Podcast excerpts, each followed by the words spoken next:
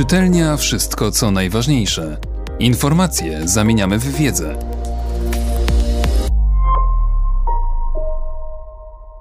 Ksiądz profesor Józef Kloch. Papież i media nowe otwarcie. Jan Paweł II przekonywał, że w nowej kulturze komputerów Kościół może szybciej informować świat o swoim credo i wyjaśniać swoje stanowisko wobec każdego problemu czy wydarzenia. To była sensacja. Papież pisał o komputerach i to w kontekście wykorzystania ich w kościele. Ów tekst powstawał na przełomie lat 1989 i 1990. W tym samym czasie Tim Berners-Lee w CERN opracowywał system protokołów komputerowych znany dziś jako World Wide Web. Nieco wcześniej do rąk zwykłych ludzi trafiły komputery osobiste IBM PC, Atari, Commodore, Apple. Jan Paweł II w styczniu 1990 roku sam podpowiadał, w jaki sposób nowe narzędzia wykorzystać w codziennej misji wspólnoty kościelnej.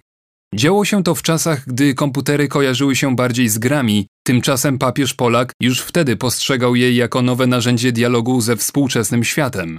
Zauważył, że systemy pamięci umożliwiają dostęp do wiedzy stanowiącej ludzkie dziedzictwo, do nauczania Kościoła, do słów Pisma Świętego, do dorobku wielkich mistrzów duchowości.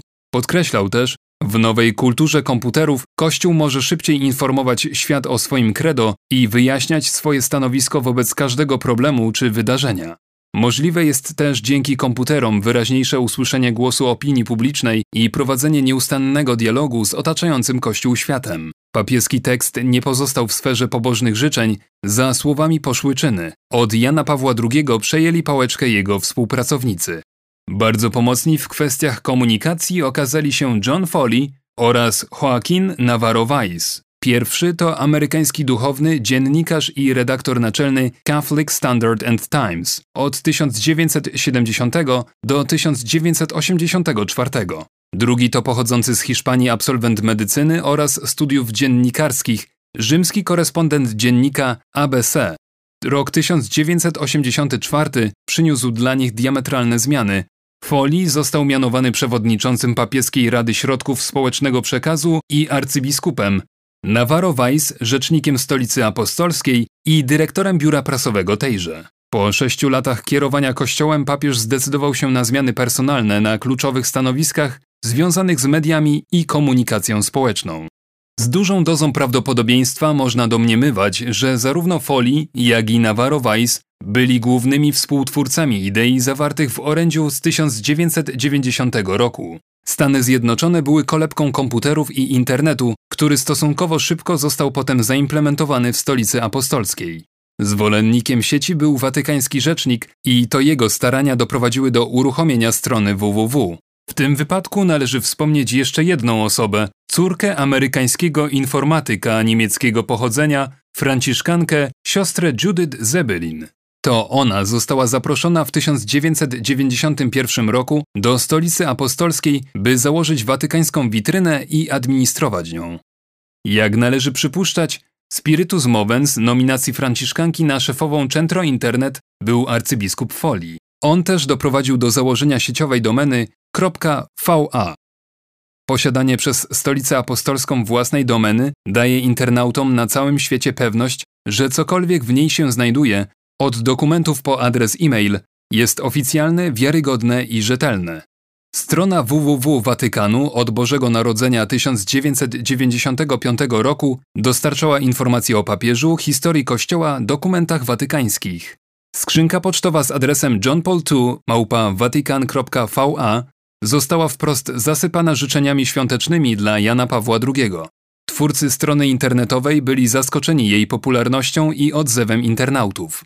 Papież z Polski był wielkim orędownikiem sieci i widział w niej ogromny potencjał, ale na świat mediów patrzył znacznie szerzej. W 1978 roku w Watykanie istniały biuro prasowe, wydawnictwo, dziennik i radio. W okresie pontyfikatu Jana Pawła II ich aktywności zostały zintensyfikowane, uruchomiono też kolejne ośrodki społecznego przekazu. Centrum telewizyjne, którym kierował ksiądz Federico Lombardi, do 1983 roku transmisję wydarzeń z udziałem Jana Pawła II prowadziła włoska RAI i wspomniane już watykańskie centrum internetowe. Radio Watykańskie i L'Osservatore Romano zyskały nowe sekcje językowe. Sala Stampa z dyrektorem Navarro Weissem stała się profesjonalną instytucją kompetentnie i sprawnie służącą dziennikarzom. Było to możliwe m.in. dzięki zgodzie Jana Pawła II na warunek postawiony przez przyszłego dyrektora biura prasowego. Wymóg ów brzmiał: żadnych pośredników w dostępie do papieża o każdej porze i każdego dnia. Papież z Polski nigdy nie zawiódł oczekiwań Navarro Weissa. Tak więc do 1995 roku papież wraz ze współpracownikami uruchomił nowe bądź zdynamizował istniejące dotąd media watykańskie. Jednakże nie tyle narzędzia masowej komunikacji społecznej były najważniejsze, ile kompetencje współpracowników arcybiskupa Foleja, Navarro Weissa, księdza Lombardiego, siostry Zebelin i innych, oraz samego Jana Pawła II, otwartego wobec dziennikarzy. Jego przychylność dla nich dała się odczuć od pierwszej wspólnej podróży na pokładzie samolotu do Meksyku. Owszem, Paweł VI osobiście pozdrawiał dziennikarzy podczas lotu, ale nikomu nie przyszło do głowy, by stawiać mu pytania i oczekiwać odpowiedzi. A tak się stało w przypadku podróży samolotem z Rzymu do Meksyku. Analizując tę swoistą konferencję prasową, ksiądz Federico Lombardi podkreślił znaczenie osobowości papieża, jego skłonności do bardziej bezceremonialnej i pozbawionej dystansu relacji z mediami. To był zupełnie nowy styl głowy Kościoła, być może spowodowany pozytywnym nastawieniem do przedstawicieli niekomunistycznych mediów. Traktował ich jak sprzymierzeńców, dzięki którym jego słowa będą rozpowszechniane bez ograniczeń i wrogości, jakich doświadczał przez lata w Polsce. Nowe zachowania papieża dało się zauważyć od pierwszych chwil po wyborze. Ów człowiek z dalekiego kraju nie tylko pobłogosławił tłumy zgromadzone na placu Świętego Piotra, ale i serdecznie do nich przemówił po włosku. Po mszy świętej inaugurującej pontyfikat, papież wprawił w zdumienie ceremoniarza i ochronę, gdy łamiąc wszelkie reguły podszedł do wiernych. Nietypowy sposób bycia Jana Pawła II, bogaty w gesty, oparty na jego nietuzinkowej osobowości, modulacja głosu, to elementy chętnie podchwytywane przez media i szeroko komentowane przez dziennikarzy oraz zapamiętywane przez świadków długiego pontyfikatu. Któż nie pamięta zaciśniętych na krzyżu dłoni papieża w Wielki Piątek 2005 roku, ręki wkładającej kartkę papieru między kamienie zachodniego muru świątynnego w Jerozolimie, spotkania z zamachowcem Alim Akczą w celi więzienia Rebibia i innych obrazów z życia Jana Pawła II? Ikony, fotografie, ujęcia filmowe były i pozostaną głoszeniem Ewangelii poprzez czyny, te współczesne ilustracje papiestwa stały się możliwe do uchwycenia z powodu bezprecedensowej zgody papieża na obecność dziennikarzy w niemal każdej chwili jego życia.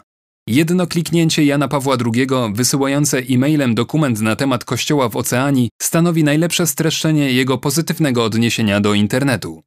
Papież nie ograniczał się jednak tylko do gestów, symboli, obrazów, po każdej z ponad stu podróży apostolskich zapraszał do siebie na obiad kilku przedstawicieli watykańskich mediów. Miłe spotkanie zawierało w sobie także niemałą analityczną pracę, co i jak zostało zrozumiane i przekazane przez dziennikarzy, do jak szerokiego kręgu osób dotarł poprzez środki społecznego przekazu głos biskupa Rzymu w poruszanych przez niego sprawach. Papież postępował jak wytrawny spec od komunikacji. Popielgrzymkowe analizy to bodaj najlepsza ilustracja stosunku głowy Kościoła do mediów, poważnego traktowania publikatorów, miejsca, gdzie mówił własnym głosem, ale przy ich pomocy, bo dla Jana Pawła II środki przekazu stanowiły niezbędny element rzeczywistości i ewangelizacji. Spotkania przy stole pokazywały także jego wielką pokorę. Media rządzą się swoimi własnymi prawami. Nie należy się ich obawiać, ale też nie wolno lekceważyć przyjętych powszechnie reguł. Lepiej wykorzystać mechanizmy przekazywania informacji, by być lepiej zrozumianym, ze strony papiestwa była to zupełnie nowa filozofia, nowe otwarcie w stosunku do dziennikarzy i mediów. Zapoczątkował ją słowiański papież. Czytelnia Wszystko co najważniejsze. Czytał Mateusz Mleczko.